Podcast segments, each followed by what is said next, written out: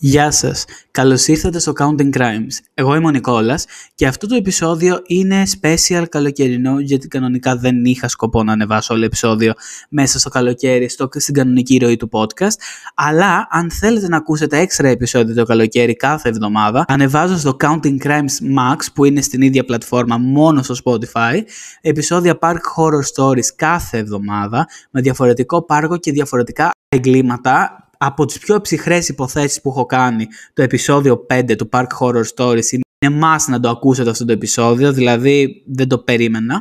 Και το σημερινό επεισόδιο επίσης είναι μία περίπτωση που ήθελα να την κάνω από το Μάρτιο του 23, αλλά δεν βγήκε στο πρόγραμμα λόγω της σειράς του Ισραηλικής και έπρεπε να γίνει το επεισόδιο αυτό. Είναι η πιο ψυχρή, η πιο τρομακτική και η πιο ανατριχιαστική υπόθεση που έχω κάνει.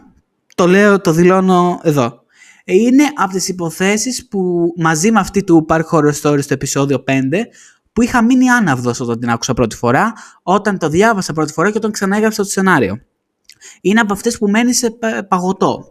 Οπότε, μέσα από αυτή την ιστορία θα σας διηγηθώ την υπόθεση της Τζούλη Κιμπουίση και του Σαμ Χέρ που πιθανότατα μπορεί να το έχετε ακούσει γιατί ήταν μια πολύ γνωστή υπόθεση την εποχή του 2010 και παίζει να έχει κυκλοφορήσει και στις ειδήσεις. Μια ιστορία που προκάλεσε σοκ στην κομιτεία Orange County της Καλιφόρνια το 2010.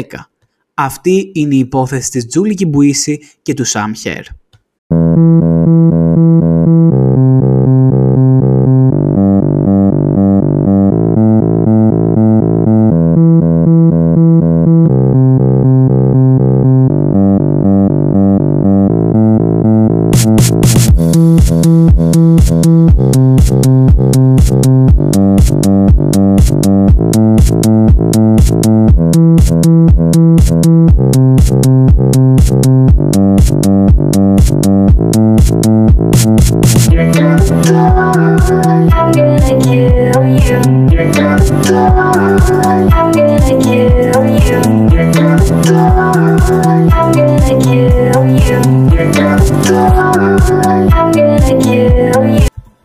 Υπόθεσή μας ξεκινά με τον 26χρονο Sam Herr, ο οποίος ήταν βετεράνος του στρατού που φοίτησε στο Orange Coast College και είχε σχέδια να γίνει πιλότος ελικοπτέρων. Η Τζούλη Κιμπουίση, 23 ετών το 2010, ήταν φίλη του Σαμ και επίσης φοιτήτρια στο ίδιο κολέγιο. Το απόγευμα του Σαββάτου, 22 Μαΐου 2010, ο πατέρας του Σαμ Στίφεν Χέρ είχε αρχίσει να ανησυχεί για το γιο του, γιατί δεν μπορούσε να επικοινωνήσει. Ο Σαμ ήταν να πάει για δείπνο στο σπίτι των γονιών του, αλλά όταν δεν εμφανίστηκε, ο πατέρας του άρχισε να τον παίρνει τηλέφωνα και μία κλίση μετά την άλλη πήγαινε στο τηλεφωνητή. Από τη στιγμή που ο γιος του δεν απαντά στα τηλεφωνήματα, ο Στίβ αποφασίζει να πάει από το σπίτι του γιού του να δει τι συμβαίνει, καθώς μένουν στην ίδια περιοχή, ονόματι Κώστα Μέσα, στην Καλιφόρνια. Όταν χτυπάει την πόρτα, ο Στίβ δεν λαμβάνει καμία απάντηση. Αποφασίζει έτσι να χρησιμοποιήσει το αντικλείδι για να μπει μέσα, να δει τι συμβαίνει. Με το που μπαίνει μέσα στο σπίτι, όλα είναι συγυρισμένα. Σαν ο Σαμ να ήταν εκεί πριν λίγα λεπτά. Αλλά δεν υπήρχε ίχνος του Σαμ ούτε στο σαλόνι, ούτε στην κουζίνα, ούτε πουθενά. Αυτό ισχύει μέχρι να φτάσει στο υπνοδωμάτιο, που πάνω στο κρεβάτι υπάρχει ένα πτώμα. Αλλά το πτώμα δεν είναι του Σαμ. Πιο συγκεκριμένα, κάτι έχει πάει τόσο λάθος σε αυτή την κατάσταση, διότι το πτώμα είναι γυναίκας, αλλά ο Στίφεν δεν μπορεί να την αναγνωρίσει και αντ' αυτού βγαίνει από το δωμάτιο και καλεί αμέσως την αστυνομία. Το μόνο που μπορεί να σκεφτεί εκείνη τη στιγμή είναι τι έκανε ο Σαμ;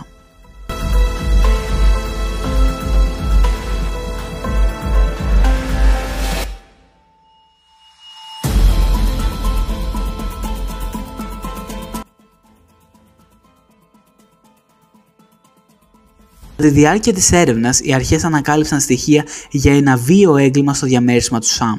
Κοιλίδες αίματος βρέθηκαν μέσα, υποδεικνύοντας ότι κάτι τρομερό του είχε συμβεί. Σύμφωνα με τον Detective Smith, ήταν προφανές από την αρχή ότι κάτι μοχθηρό είχε συμβεί. Το διαμέρισμα του Σαμ ήταν σαν σκηνή από ταινία τρόμου. Αίμα, σημάδια πάλι. Ήταν ανατριχιαστικό.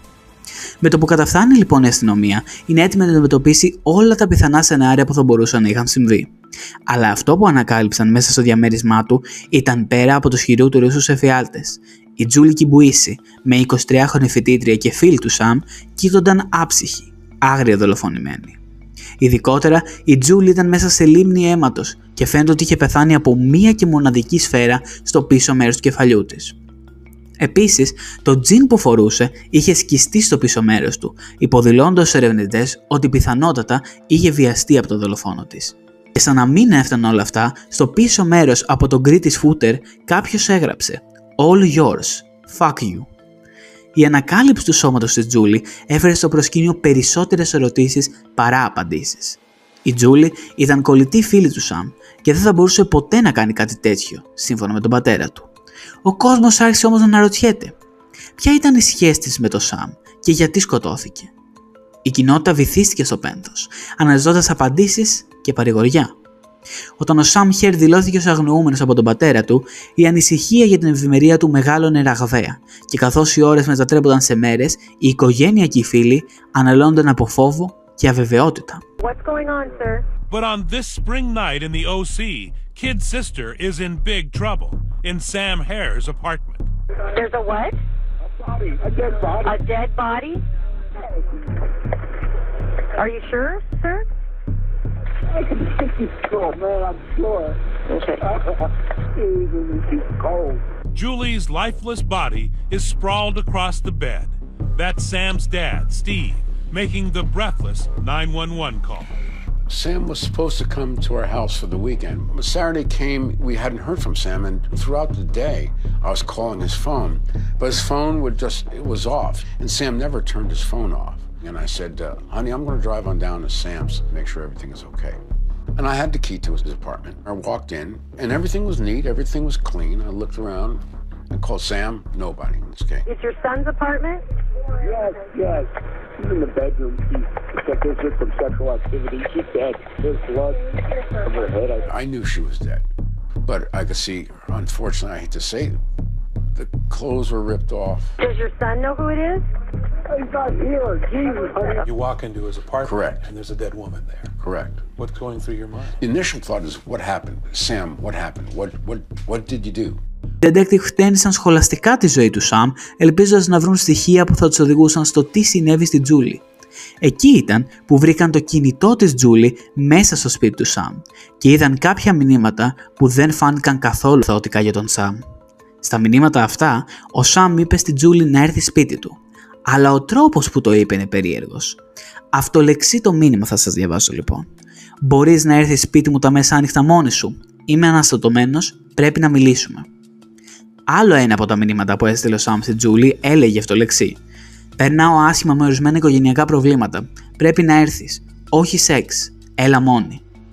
Η σύνταξη όλων των μηνυμάτων ήταν ιδιαίτερα περίεργη. Αλλά το θέμα είναι ότι και οι δύο συμπεριφέρονται σαν να είναι αδέρφια. Δεν υπήρχε κανένα ερωτικό ενδιαφέρον μεταξύ τους, καθώς και οι δύο εκείνη την περίοδο βρίσκονταν σε σχέση. Όλα μέχρι στιγμής ακούγονται αρκετά περίεργα. Ένα αστυνομικός όμως λέει τα δυσάρεστα νέα γονείς της Τζούλη ότι η κόρη τους έχει δολοφονηθεί. Η αστυνομία έχει ήδη στο στόχαστρο ένα κύριο ύποπτο, τον Σαμ. Οι οικογένειες όμως για κάποιο λόγο δεν βγάζουν νόημα πόσο ο Σαμ θα μπορούσε να τη δολοφονήσει και για ποιο λόγο, αλλά παράλληλα δεν υπάρχει κάποιος άλλος ύποπτος. Η Τζούλη δεν είχε εχθρούς και ήταν μια αρκετά ήσυχη κοπέλα που δεν είχε πειράξει ποτέ κανέναν. Και μην ξεχνάμε ότι το πτώμα της και το κινητό της βρίσκονταν στο σπίτι του Σαμ αφού της είχε πει να έρθει σπίτι του. Και εκεί είναι που οι υποψίες για το Σαμ αυξάνονται, καθώς η αστυνομία μαθαίνει νέα πράγματα που βάζουν τον Σαμ ακόμα περισσότερο στο επίκεντρο της υπόθεσης.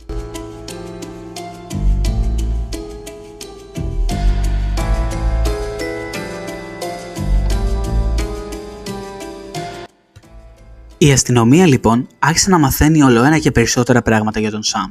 Ο Σαμ, όπως είπαμε στην αρχή, ήταν βετεράνος του στρατού και είχε πολεμήσει στο Αφγανιστάν για τρία χρόνια, επιστρέφοντας πίσω το 2008. Έχουμε μιλήσει ξανά έντονα για τον πόλεμο στο Αφγανιστάν στη limited σειρά του Ισραηλική, οπότε αν θέλετε περισσότερα να ακούσετε για αυτόν τον πόλεμο, μπορείτε να ακούσετε το τρίτο επεισόδιο. Όταν επέστρεψε όμως από τον πόλεμο του Αφγανιστάν πίσω στην πατρίδα του, το μετατραυματικό στρες ήταν υπερβολικά έντονο. Αλλά μπορούσε σύμφωνα με τον ίδιο να το διαχειριστεί και με βοήθεια και από τους δικούς του και τους φίλους του πήγαιναν όλα καλά. Με βάση όμως τα μηνύματα, δεν φαινόταν να βρίσκεται και στην καλύτερη φάση της ζωής του. Ένα από τα πιο σοκαριστικά πράγματα που βρήκε η αστυνομία ήταν ότι ο Σαμ συνελήφθη για φόνο το 2002, όταν ήταν μόλις 18 ετών, επειδή ήταν κάπως μπλεγμένος με ένα τοπικό γκάγκ. Εκείνος δεν ήταν μέλος, αλλά είχε φίλους εκεί, που του είχαν πει να φέρει ένα άτομο σε ένα συγκεκριμένο πάρκινγκ έτσι ώστε να τον ληστέψουν και να τον μαχαιρώσουν μέχρι θανάτου. Οπότε πάρα πολλά μέλη της συμμορίας συνελήφθησαν. Αλλά ο Σάμ είχε πει τότε στην αστυνομία ότι δεν είχε ιδέα ότι θα συνέβαινε κάτι τέτοιο στο θύμα και ότι απλά του είπα να τον φέρει. Έτσι, ο Σαμ δεν πήγε φυλακή και μπήκε κατευθείαν στον Αμερικανικό στρατό. Με όλα αυτά τα στοιχεία η αστυνομία υπέθεσε ότι ο Σάμ είχε κάποιο mental health breakdown από το PTSD και χρειαζόταν τη βοήθεια κάποιου και μέσα σε όλα αυτά σκότωσε κάπου τη Τζούλη. Εφόσον συνειδητοποίησε τι είχε κάνει, ήταν σε φυγή για να γλιτώσει πάλι από την αστυνομία. Και επειδή δεν βρήκαν το όπλο που σκότωσε την Τζούλη, η αστυνομία θεώρησε ότι ήταν οπλισμένος και επικίνδυνος κάπου στους δρόμους της Καλιφόρνια. Μετά από αυτά, η αστυνομία ρώτησε φίλους και γνωστούς του Σαμ για να μάθουν περισσότερα. Ένα ζευγάρι που έκανε παρέα με τον Σαμ, ονόματι Rachel Buffett και David Wozniak, έμεναν ακριβώς κάτω από τον Σαμ, στην ίδια ακριβώς πολυκατοικία, και έγιναν αμέσως φίλοι με τον που μετακόμισε ο Σαμ εκεί. Και οι δύο είπαν πως ο Σαμ δεν θα έκανε ποτέ κάτι τέτοιο, και ίσως έμπλεξε κάπου και έτρεξε για να γλιτώσει τα χειρότερα. Σύμφωνα με το podcast Crime Junkie, μια εύλογη απορία των παρουσιαστριών ήταν πώ δεν άκουσε κανείς τον πυροβολισμό σε ολόκληρη την πολυκατοικία. Αυτό ήταν αρκετά περίεργο. Με αυτά και με εκείνα η αστυνομία όμως ξεκινάει το ανθρωποκυνηγητό για να εντοπίσει τον Σαμ. Αλλά ο Στίβ, ο πατέρας του, δεν μπορεί να πιστεί ότι ο γιος του θα μπορούσε να διαπράξει κάτι τέτοιο. Οπότε κάνει παράλληλα τη δική του έρευνα να αποδείξει ότι ο γιος του ήταν αθώος. Ο Στίβ προσπαθεί να επικοινωνήσει με φίλους του Σαμ να μάθει πού θα μπορούσε να κρύβεται ο γιος του. Και ένα από τα άτομα αυτά που επικοινώνησε ήταν ο Νταν, ο γείτονας από το κάτω διαμέρισμα. Ο Νταν λοιπόν είπε ότι τελευταία φορά είδε το Σαμ το βράδυ της Παρασκευής 21 Μαΐου. Εκείνη τη νύχτα ο Σαμ δεν συμπεριφερόταν σύμφωνα με τον Νταν φυσιολογικά.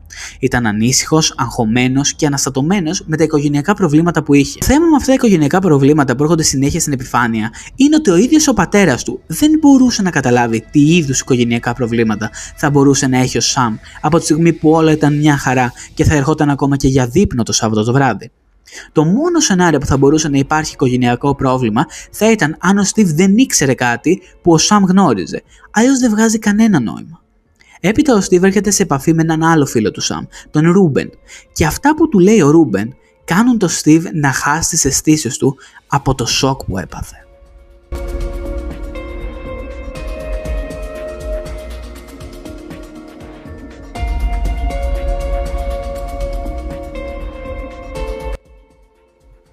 Ο Ρούμπεν είπε λοιπόν ότι το βράδυ της Παρασκευής 21 Μαΐου θα πήγαινε κανονικά με τον Σαμ σε ένα beach party, αλλά όταν δεν είχε έρθει τον πήρε τηλέφωνο.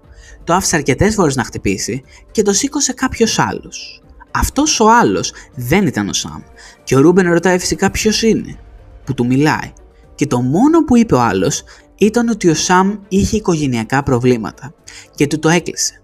Ξαναπήρε τηλέφωνο γιατί η κατάσταση ήταν πολύ περίεργη, αλλά ποτέ κανείς δεν του το σήκωσε. Εκεί ο Ρούμπεν είχε ανησυχήσει αρκετά, αλλά κοιμήθηκε και ήλπιζε ότι το πρωί του Σαββάτου όλα θα ήταν μια χαρά. Με βάση όλα αυτά, ο Στίβ άρχισε να πιστεύει ότι τα μηνύματα που στάλθηκαν στην Τζούλη δεν στάλθηκαν από το Σαμ, αλλά από αυτό το μυστηριώδες άτομο που απάντησε το τηλέφωνο στο Ρούμπεν. Με όλα αυτές τις ανησυχίες, ο Στίβ μπαίνει σε full ερευνητικό mode και ψάχνει να δει τις κινήσεις στον τραπεζικό λογαριασμό του Σαμ. Από την Παρασκευή 21 Μαΐου, η κάρτα του Σάμ έχει χρησιμοποιηθεί δύο φορές. Την πρώτη φορά, η κάρτα χρησιμοποιήθηκε σε ένα ATM 32 χιλιόμετρα μακριά από το σπίτι του Σαμ και τραβήχτηκαν 400 δολάρια που είναι το μάξιμο που μπορούσε να τραβήξει κάποιος ημερησίως. Η δεύτερη φορά που χρησιμοποιήθηκε η κάρτα ήταν σε μια πιτσαρία, πάλι κοντά στο σπίτι του Σαμ, και ο Στίβ πήγε και στα δύο μέρη ψάχνοντας το Σαμ, αλλά πουθενά. Έτσι, μεταφέρει όλες αυτές τις νέες πληροφορίες που βρήκε στην αστυνομία, η οποία αποκτά πρόσβαση στο υλικό από τις κάμερες ασφαλείας του ATM.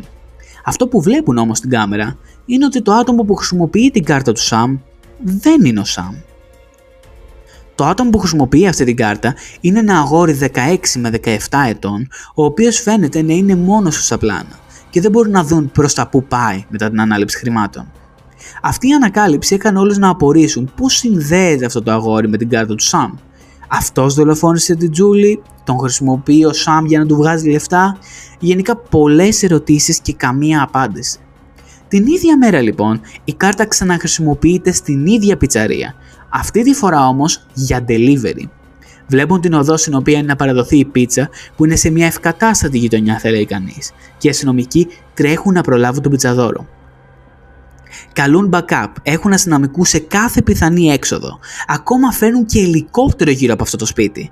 Πριν καν ορμήσουν όμως αυτό το σπίτι, η πόρτα έχει ήδη ανοίξει. Και εκεί είναι αυτός ο έφηβος που ήταν στο υλικό από τις κάμερες ασφαλείας του ATM και βγαίνει έξω να δει τι συμβαίνει. Αλλά η αστυνομία τον περιτριγυρίζει αυτόν και κάτι φίλους του που ήταν στο σπίτι. Το θέμα είναι ότι ο Σαμ δεν ήταν πουθενά εκεί. Η αστυνομία μπήκε στο σπίτι, κράτησε τα παιδιά μακριά και έψαξε όλα τα δωμάτια για να βρουν το Σαμ. Ο Σαμ πουθενά. Αυτό που μαθαίνει όμως η αστυνομία είναι ότι το όνομα του αγοριού αυτού είναι Wesley και είναι 17 χρονών, πλήρως αναστατωμένος με όλη την αστυνομία και την κατάσταση αυτή και ορκίζεται ότι δεν έχει κάνει τίποτα. Όσο περισσότερο μιλάνε μαζί του όμως οι αστυνομικοί, τόσο συνειδητοποιούν ότι εκείνος όντως δεν ήξερε ότι έκλεβε χρήματα από αυτή την κάρτα και δεν είχε ιδέα ποιος είναι ο Σαμ. Την κάρτα αυτή την πήρε από έναν άνδρα που ήταν σε ένα bail bond agency, ουσιαστικά ένα πρακτορείο για να βγάζουν άτομα από τη φυλακή και του είπε ότι ο Σαμ ήταν στο κρατητήριο και νόμιμα του έδωσε την κάρτα του για να βγάζει λεφτά. Αλλά χρειάζεται τρίτο άτομο για να βγουν αυτά τα λεφτά. Όλο αυτό το σενάριο επιστημονικής φαντασίας μπορεί να ακούγεται για εσά υπερβολικά περίεργο.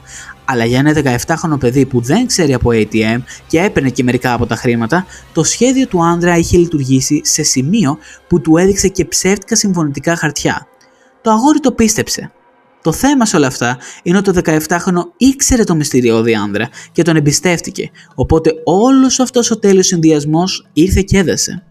Το θέμα επίσης είναι ότι ο μυστηριώδης άνδρας που ήξερε το Wesley η αστυνομία τον ήξερε. Εσείς που έχετε ακούσει το επεισόδιο τον ξέρετε. Η απορία σας όμως είναι, ποιος είναι αυτός ο μυστηριώδης άνδρας;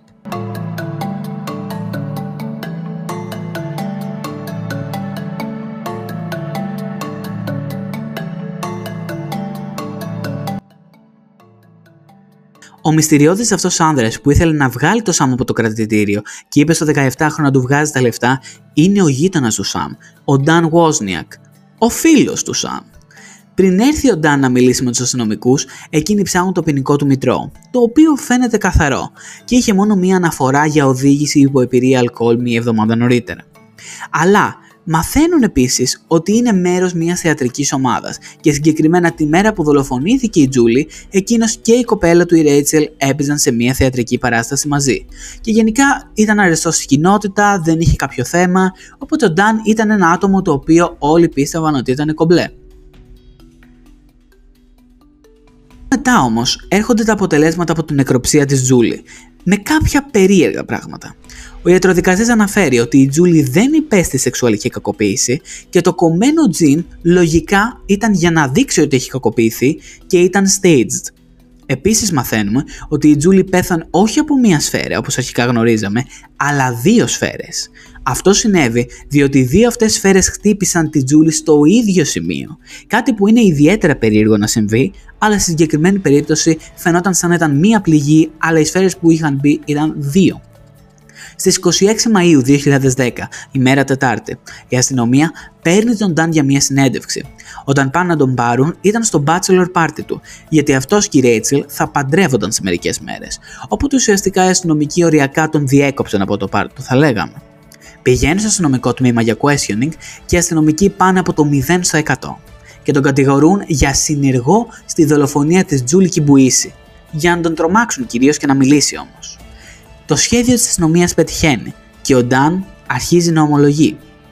Είπε ότι εκείνος και ο Σαμ χρησιμοποίησαν το 17χρονο Wesley για να βγάζει τα λεφτά, όχι επειδή ο Σαμ σκότωσε την Τζούλη και ήθελε να δραπετεύσει. Το αρχικό σχέδιο της υπόθεσης αυτής ήταν Wesley να βγάζει το ημερήσιο maximum που ήταν 400 δολάρια και όταν τα λεφτά ήταν αρκετά, ο Σαμ θα δήλωνε ότι τα λεφτά από τον τραπεζικό του λογαριασμό ήταν κλεμμένα από κάποιον και μετά θα τους έδιναν τα ίδια λεφτά και θα τα κρατούσαν. Όμως, κάτι σε αυτό το σχέδιο πήγε τελείως στραβά. Ο Σαμ επισκέφθηκε τον Νταν το πρωί της 22η Μαου και του είπε ότι είχε μπλέξει. Οπότε ο Νταν, σαν καλός φίλος, προθυμοποιήθηκε να βοηθήσει τον Σαμ όπως μπορούσε. Αυτή η συζήτηση όμως δεν γινόταν στο διαμέρισμα. Οπότε πήραν το αυτοκίνητο του Σαμ με τον Ντάν να οδηγάει και στην πορεία του είπε ο Σαμ ότι ξεκίνησε να κάνει ναρκωτικά και να πίνει πολύ επειδή είχε πολύ σοβαρά οικογενειακά προβλήματα.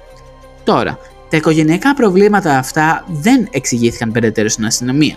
Αλλά το βράδυ της προηγούμενης μέρας, της Παρασκευής 21 Μαΐου 2010, ο Σαμ είπε στη Τζούλη να έρθει σπίτι του, με σκοπό να κάνει σεξ μαζί της. Αλλά όταν εκείνη αρνήθηκε επανειλημμένα, ο Σαμ τρελάθηκε και έβγαλε ένα όπλο που είχε κάτω από το κρεβάτι του και την πυροβόλησε δύο φορές στο κεφάλι. Όταν το άκουσε αυτό, ο Νταν είχε μείνει έκπληκτος, γιατί ο Σαμ που γνώριζε δεν θα έκανε ποτέ κάτι τέτοιο. Τα πράγματα έγιναν ακόμα πιο σκοτεινά, όταν ο Σαμ απείλησε τον Νταν και τη Ρέιτσελ ότι αν το έλεγαν σε κάποιον θα σκότωνε και τους δύο. Τότε ήταν που το πλάνο άλλαξε. Ο Σαμ ήθελε να βγάλει όσο περισσότερα χρήματα μπορούσε και είπε στον Νταν ότι θα του δώσει μεγαλύτερο μερίδιο από όσο του είχε υποσχεθεί. Με αυτά και με εκείνα, ο Νταν ομολογεί στην αστυνομία ότι έπρεπε να τον βοηθήσει, γιατί δυσκολευόταν αρκετά οικονομικά το τελευταίο διάστημα και μερικά χιλιάρικα θα τον βοηθούσαν αρκετά να ξεπληρώσει τα χρωστούμενά του. Οπότε, ο Νταν άφησε τον Σαμ σε ένα πάρκινγκ εμπορικού κέντρου στο Long Beach, που ήταν 35 λεπτά μακριά από το Κώστα μέσα της Καλιφόρνια. Τον είδε να μιλάει με έναν άνδρα που φορούσε ένα μαύρο καπέλο. Μετά από αυτά, έφυγε από εκεί και έβαλε το σχέδιο εν δράση. Και μέχρι αυτό το σημείο η ιστορία του Νταν δεν κάθεται καλά στους αστυνομικούς, καθώς δεν τους λέει πού βρίσκεται ο Σαμ τώρα, ενώ ξέρει πού ακριβώς είναι. Επειδή το συγκεκριμένο αστυνομικό τμήμα τους παραδέχομαι και είχαν πάρα πολύ θάρρος, οριακά θράσος θα λέγαμε, του είπαν ότι χρειάζονταν ένα δείγμα DNA από αυτόν για να τον αποκλείσουν απλά ως ύποπτο στη δολοφονία της Τζούλη. Αυτό ήταν μια ακραία έξυπνη κίνηση. Το θέμα είναι ότι δεν είχαν κάποιο φυσικό αποδεικτικό στοιχείο από τη σκηνή του εγκλήματος. Απλά ήθελαν να φοβήσουν τον Νταν να πιστεύει ότι ξέρουν κάτι. Οπότε ο Νταν άρχισε να μιλάει περισσότερο και να αλλάζει λίγο την ιστοριούλα του. Πρώτον είπε ότι ο άνδρας με το μαύρο καπέλο που συνάντησε ο Σαμ δεν υπήρχε, κάτι που δεν βγάζει νόημα να πει ψέματα. Και μετά είπε ότι θα βρουν το DNA του λογικά στο σπίτι του Σαμ γιατί είχε πάει εκεί το μεσημέρι της Παρασκευής και πήγε και τουαλέτα. Το γεγονός ότι η ιστορία αυτή αλλάζει μονίμως, η αστυνομία ρωτάει τον Ντάνι που αλλού πιστεύει ότι θα μπορούσαν να βρουν το DNA του. Είπε στο αυτοκίνητο του Σαμ γιατί τον οδήγησε. Η αστυνομία όμως δεν το έβαλε κάτω. Πίεζε κι άλλο. Πίεζε αν το DNA του ήταν στη Τζούλη ή αν είδε ο Νταν την Τζούλη να μπαίνει στο διαμέρισμα του Σαμ. Σε όλα αυτά ο Νταν απαντάει με άρνηση, αλλά αρχίζει να εκνευρίζεται υπερβολικά με την αστυνομία και από το πουθενά αρχίζει και φωνάζει θυμωμένος. Δεν έκανα κάτι εγώ. Η ζωή μου και τη γυναίκα μου βρίσκονταν σε κίνδυνο. Και εκεί ο αστυνομικός ήταν σε φάση, όπα, όπα, όπα. εννοούσε που είπε ότι κινδύνευε αυτός και η γυναίκα του, η Ρέιτσελ και απαντάει με τόσο θυμό ότι ο Σαμ τους απειλούσε μονίμως.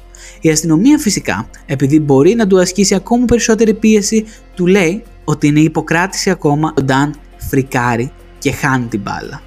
Ξανακάθονται να μιλήσουν, αλλά λέει τα ίδια πάλι. Την ίδια ίδια ιστορία. Πήγαμε στο εμπορικό. Το σχέδιο ήταν να βγάλουν τα λεφτά και μετά να πάρουν τα κλεμμένα. Βάλαν τον Wesley.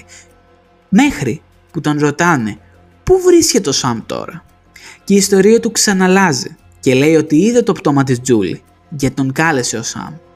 Οι πολλές αλλαγές σε αυτή την ιστορία δεν είναι καλό σημάδι για τον Νταν και η αστυνομία θέλει να τον φτάσει στα όρια του. Και τον ρωτάνε πώς βρέθηκε το DNA σου στο πτώμα της Τζούλη; Θυμηθείτε ότι μπλοφάρουν καθ' όλη αυτή τη διάρκεια γιατί δεν έχουν κανένα στοιχείο. Ο Νταν απαντά ότι καθόταν κοντά στο πτώμα τη Τζούλης, συγκεκριμένα από πάνω. Αλλά ναι, δεν λειτουργεί έτσι το DNA θέλοντας και μη. Και εκεί είναι που κάτι ξεφεύγει από τον Νταν που σοκάρει την αστυνομία και αλλάζει την υπόθεση για πάντα.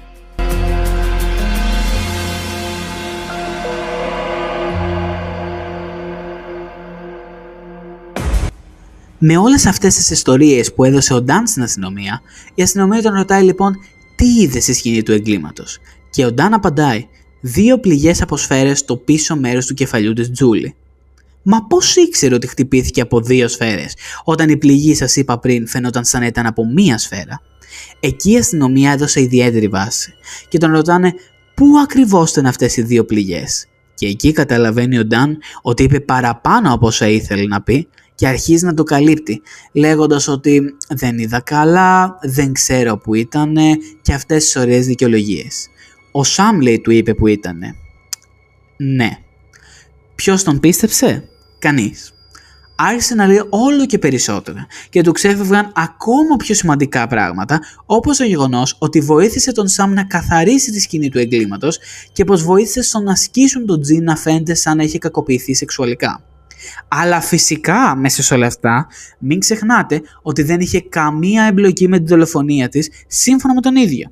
Η αστυνομία δεν πιστεύει λέξη από αυτά που λέει και ακόμα δεν τους έχει πει που είναι ο Σαμ. Έχουν περάσει 24 ολόκληρες ώρες και ο Νταν είναι ακόμα στο κρατητήριο. Η αστυνομία τον αφήνει να τηλεφορήσει στη γυναίκα του τη Ρέιτσελ, γιατί ο γάμος θα γινόταν σε λιγότερο από 24ωρο, αλλά εκείνη είπε ότι άρχισε να ξεκανονίζει τα πάντα και να λέει ότι ο γάμος θα αναβληθεί λόγω του ότι έχει συμβεί κάτι απρόπτο. Στην ίδια κλίση, είπε ότι πήγε στο σπίτι των γονιών του Νταν να τους εξηγήσει τι συμβαίνει και γιατί αναβάλλεται ο γάμος.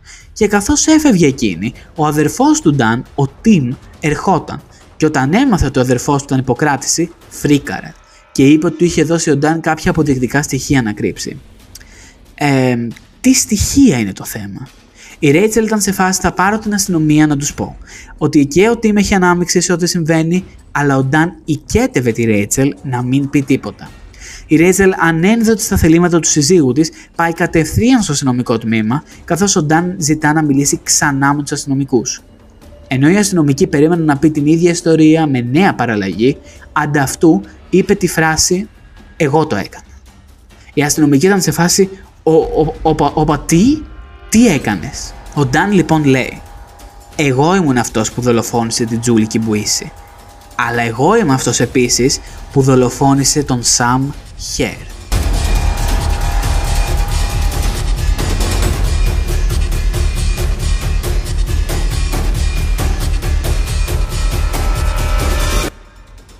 Το ξέρω ότι α, όλη αυτή τη στιγμή που ακούτε το επεισόδιο παίζει να έχετε μείνει παγωμένοι. Αλλά ναι, ο Νταν Βόσνιακ δολοφόνησε και την Τζούλη Κιμπουίση και τον Σαμ Χέρ. Όλη την ώρα η αστυνομία πίστευε ότι ο Σαμ ήταν ο δολοφόνος της Τζούλη και έτρεχε ελεύθερος και οπλισμένος για να δραπετεύσει από αυτούς. Αλλά όλο αυτό το διάστημα ήταν νεκρός. Η αστυνομία έμεινε κόκαλο.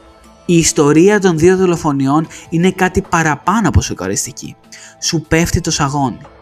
Ο πρώτος φόνος που συνέβη ήταν το απόγευμα της Παρασκευής 21 Μαΐου και το πρώτο θύμα ήταν ο Σαμ, όχι η Τζούλη. Ο Νταν είπε στο Σαμ ότι χρειαζόταν βοήθεια να κατεβάσει κάτι πράγματα από τη σοφίτα του θεάτρου που είχε την παράσταση εκείνο το βράδυ. Και ο Σαμ σαν καλός φίλος είπε να βοηθήσει. Φτάνοντας στη σοφίτα, ο Νταν βγάζει ένα όπλο και με μία σφαίρα πυροβολεί το Σαμ στο κεφάλι. Αλλά αυτή δεν ήταν αρκετή να τον σκοτώσει. Έτσι, του έριξε δεύτερη σφαίρα στο κεφάλι και εκεί ο Σαμ πέθανε. Αφού βεβαιώθηκε ότι ήταν νεκρός, ο Νταν πήρε το κινητό του Σαμ για να ξεκινήσει το δεύτερο μέρος του δολοφονικού του σχεδίου, που ήταν να σκοτώσει την Τζούλη και να κάνει frame τον Σαμ ως το δολοφόνο της Τζούλη. Ναι, όλο το σχέδιο βασιζόταν στο να παγιδεύσει το Σαμ ως τον μανιακό δολοφόνο που σκότωσε τη φίλη του.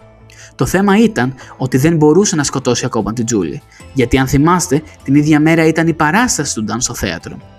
Οπότε, με τον Σαμ νεκρό στη σοφίτα, ο Νταν πήγε στη σκηνή του θεάτρου, που ήταν λίγο πιο μακριά, και έπαιξε κανονικά στην παράσταση, που ήταν αυτός και η Ρέτσελ ως πρωταγωνιστές, λίγη ώρα αφού του δολοφόνησε εψυχρό το γείτονά του τον Σαμ.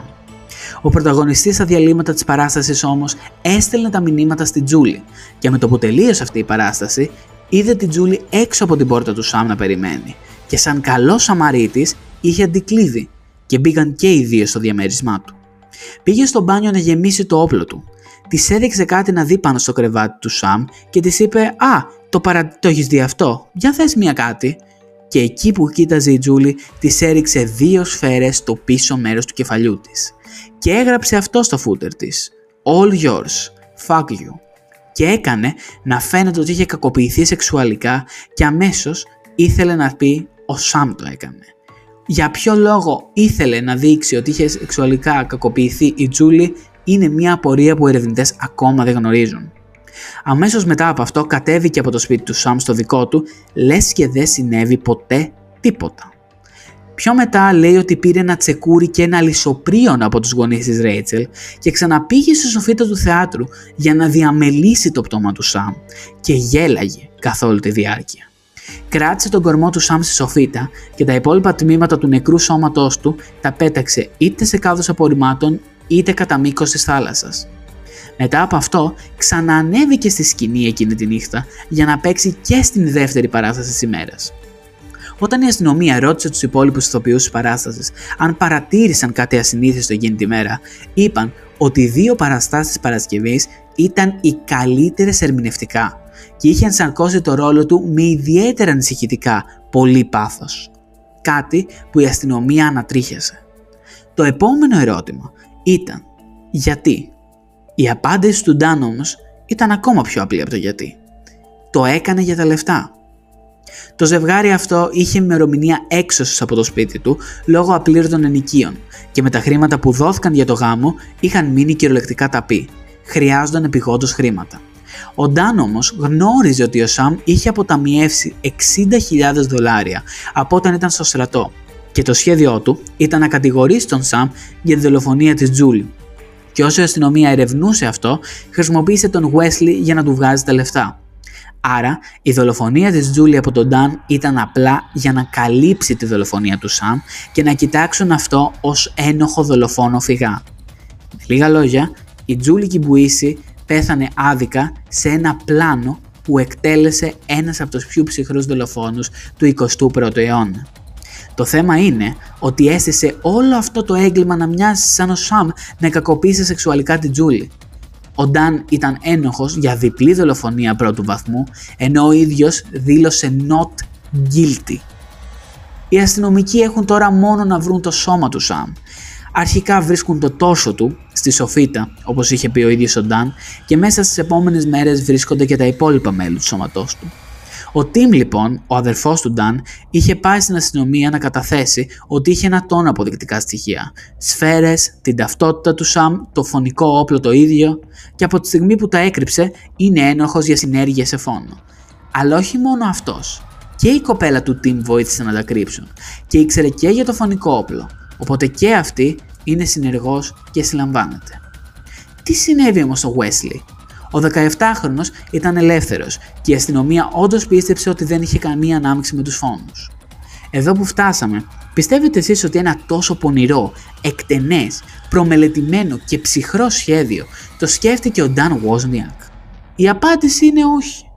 Ο mastermind πίσω από αυτές τις δύο ανατριχιαστικές, άδικες και ψυχρές δολοφονίες δεν είναι άλλος παρά η ίδια σύζυγός του, η Rachel Buffett. Rachel tells Dan she's going to the cops. I need to call him and let him know before they catch me on this recording device because it looks like I'm not trying to tell him right away. Then I'm doomed. Do you know that Tim had some evidence? Yeah. Oh God. Oh God. Oh God. Okay. Well, this is this is ridiculous, and I have to go tell the detectives no, the truth. no, baby, baby. Um, Tim, Tim did speak up. Only to me so far, and it was in passing. I said I'm going to the police station right now. Danny's been arrested. He's he started freaking out. No, I, don't, I was don't, don't, don't, don't. That can't be found. no, babe. I'm gonna do it because I was Listen to me. drunk. Listen to me. No. no. What? Trust me, please. You realize they're recording this phone conversation anyways. You're being an absolute ass to try and lie again. and then said what we needed was something from the attic. And And when he bent down, I grabbed the gun and I shot him. How many times? And once and then he was still alive. Where'd you shoot him at? The back of the head as he was kneeling down. Uh, and then the second time, Second time he was down, he was still talking, saying, I need help. what did he say to you? I need help. Something hit me. It sounded, it felt like an electric shock. Uh-huh. And then what'd you do?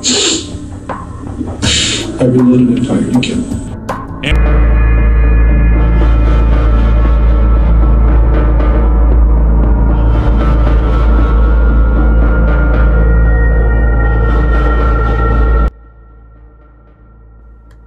Μετά τις δολοφονίες, η αστυνομία άφησε τη Ρέτσελ να μιλήσει στον Νταν μετά την ομολογία του για τις διπλές δολοφονίες. Αλλά αντί να πάρουν μια σοκαρισμένη, αναστατωμένη και πανικοβλημένη αντίδραση, η Ρέτσελ ήταν ψύχρεμη και ήρεμη. Ήρεμη. Όλα τα ήξερε η κοπέλα. Γιατί κάποια σχόλια που είχε κάνει νωρίτερα στην αστυνομία αρχίζουν να μην βγάζουν και πολύ νόημα. Πρώτον, ανέφερε ότι είδε τον Νταν και τον Σαμ να φεύγουν από το διαμέρισμα μαζί με ένα τρίτο άνδρα με μαύρο καπέλο, κάτι που ήδη ξέρουμε πως δεν είναι υπαρκτό πρόσωπο. Όταν την έφεραν αντιμέτωπη με την αλήθεια, εκείνη απάντησε πως μπερδεύτηκε και είπε ότι ο Νταν της το ανέφερε αυτό και η ίδια ποτέ δεν είχε δει αυτόν τον τρίτο άνδρα. Η ίδια τεχνική άρνησης που χρησιμοποίησε ο Νταν για να πει ότι ο Σαμ του είπε ότι υπήρχε αυτός ο τρίτος άνδρας με το μαύρο καπέλο στο πάρκινγκ. Όσο περισσότερο μιλάνε με τη Ρέιτσελ, τόσο περισσότερες ανακρίβειες βρίσκει η αστυνομία στα λεγόμενά της. Πιο συγκεκριμένα, την ρώτησαν πώς δεν κατάλαβε το βράδυ της δολοφονίας της Τζούλη ότι ο Νταν ανεβοκατέβαινε. Εκείνη απάντησε ότι κοιμόταν στον καναπέ μετά. Είπε ότι ήταν στο facebook και είδε μια ταινία. Με βάση το ιστορικό αναζήτησής της, όντως, εκείνη την ώρα ήταν ενεργή στο facebook και πιο συγκεκριμένα έστελνε μήνυμα στη Τζούλη λεπτά πριν δολοφονηθεί. Τους επόμενους μήνες, μαθαίνει η αστυνομία από μία φίλη του ζευγαριού, την Violet, ότι τη νύχτα που ανακαλύφθηκε το σώμα της Τζούλη, δηλαδή το Σάββατο 22 Μαου, η Violet ήταν μαζί με το ζευγάρι και άλλους φίλους τους και ο Νταν ήταν τόσο σοκαρισμένος που είπε ότι ήταν ο τελευταίος που είδε τον Σαμ και πώς έκανε κάτι τέτοιο. Όλα αυτά πριν την ομολογία του στην αστυνομία εννοείται και η Violet κατάφερε να κρυφακούσει τη Rachel να λέει στον Νταν ότι της χαλάει την ιστορία που είχε φτιάξει. Κάτι άλλο που βρωμάει σε αυτή την υπόθεση είναι, σύμφωνα με ένα από τους ηθοποιού της παράστασης, η Ρέιτσελ είχε αναφέρει όλο εκείνο το σουκού, ότι ένας φίλος της εξαφανίστηκε και πιθανόν είναι νεκρός και τελικά άλλη μία φίλη της βρέθηκε δολοφονημένη. Αυτό που κλωτσάει σε όλα αυτά είναι το γεγονός ότι τα έλεγε όλα αυτά πριν καν βρεθεί το πτώμα της Τζούλη. Κανείς δεν ήξερε ότι έστω είχε εξαφανιστεί η Τζούλη πριν την ανακάλυψη του πτώματό της, οπότε από πού και που ανησυχεί ενώ δεν υπάρχει υποψία για τίποτα το απόγευμα του Σαββάτου. Για να κλείσουν τα κενά της ιστορίας, ο Κρίς, ένας άλλος φίλος του ζευγαριού, είπε ότι το απόγευμα της Παρασκευής 21 Μαΐου 2010 είχε πάει στο διαμέρισμα του Νταν και της Ρέιτσελ και εκεί ήταν και ο Σαμ. Ο Κρίς είχε πάει διότι το ζευγάρι είχε πάρει δάνειο από αυτόν και το ξεπλήρωναν. Εκείνη τη μέρα δεν είχαν λεφτά πάνω τους και ο Νταν με τον Σαμ έφυγαν πηγαίνοντας στο ATM να βγάλουν λεφτά, αφήνοντας την Ρέιτσελ και τον Chris μόνος τους. Αργότερα που ο Νταν γύρισε πίσω με 400 δολάρια να δώσει στο Chris, ο Σαμ δεν υπήρχε. Ο Chris επίσης αναφέρει ότι ο Νταν ήταν full πανικοβλημένος από κάτι και με το που έμαθε ότι ο Σαμ δολοφονήθηκε, το κενό ο Ρον εξηγείται. Εκείνες τις ώρες ήταν και ο Chris. Η απάντηση όμως της Ρέιτσελ στην ερώτηση της αστυνομίας για το λόγο που δεν ανέφερε ποτέ ότι ο Κρι ήταν μαζί τους εκείνη τη μέρα ήταν αυτολεξή. Το τονίζω αυτολεξή. Ειλικρινά δεν σας το είπα γιατί φοβόμουν ότι αν σας το έλεγα ότι ο Κρίς μας είδε εκείνη τη μέρα δεν ξέρω ποιους γνωρίζει ο Κρίς και δεν ξέρω αν εκείνος ξέρει κάποιον κακό. Τι εννοεί η Ρέιτσελ δεν κατάλαβε κανείς ποτέ. Γενικά η συμπεριφορά της Ρέιτσελ μετά τους φόνους ήταν υπερβολικά ύποπτη και περίεργη. Το τελευταίο πράγμα που θα αναφέρω είναι το κινητό του Σαμ και τα μηνύματα που έστειλε ο Νταν στην Τζούλη. Η Ρέιτσελ είπε ότι δεν παρατήρησε τον Νταν με άλλο κινητό να στέλνει μηνύματα στην Τζούλη. Το θέμα όμως είναι ότι τα δύο κινητά δεν έμοιαζαν καθόλου μεταξύ τους. Επειδή ήταν 2010 και η λογική αναπτυσσόταν συνεχώς, ο Νταν είχε smartphone ενώ ο Σαμ είχε το παλιό το flip phone από το 2008. Άρα, πώς δεν μπορεί κάποιος να ξεχωρίσει ένα smartphone από ένα flip phone, γκαβί δεν θα τη θεωρούσε κανείς, αλλά λέμε τώρα. Μετά από περισσότερα από 5 χρόνια δικαστικών διαδικασιών, ο Γόσνιακ πήγε σε δίκη και καταδικάστηκε για, για τρεις κατηγορίες συνέργεια μετά το γεγονός με βάση ισχυρισμούς ότι είχε πει μονίμως ψέματα στους αστυνομικούς ερευνητές. Στις 12 Σεπτεμβρίου 2018 η Buffett καταδικάστηκε για δύο από αυτές τις κατηγορίες με μέγιστη δυνατή ποινή 44 μήνες και στις 8 Νοεμβρίου 2018 καταδικάστηκε σε 32 μήνες μείον το χρόνο έκτησης για την καλή συμπεριφορά.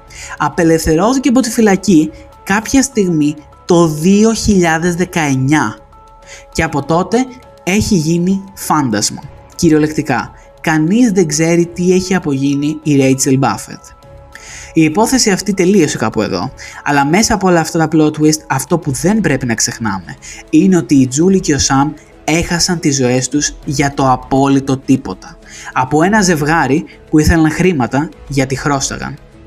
Η Τζούλιαν ζούσε, θα ήταν παράνυφη στο γάμο του αδερφού της λίγους μήνες αργότερα, αλλά δεν πρόλαβε να δει αυτή τη μέρα, ενώ ο Σαμ αγωνιζόταν συνέχεια να ξεπεράσει το PTSD από τον πόλεμο στο Αφγανιστάν. Δεν παίζει να υπάρχει πιο ψυχρή, ανατριχιαστική και εκνευριστική υπόθεση εκεί έξω. Μέχρι την επόμενη υπόθεση του Counting Crimes μπορείτε να ακούσετε επεισόδια στο Counting Crimes Max κάθε εβδομάδα με μια συνδρομή 3,99 ευρώ το μήνα. Μέχρι τότε προσέξτε τους γείτονές σας γιατί ποτέ δεν ξέρετε αν κάτω, πάνω ή δίπλα στο σπίτι σας κρύβεται κάποιος σαν τον Dan Wozniak. Τα λέμε.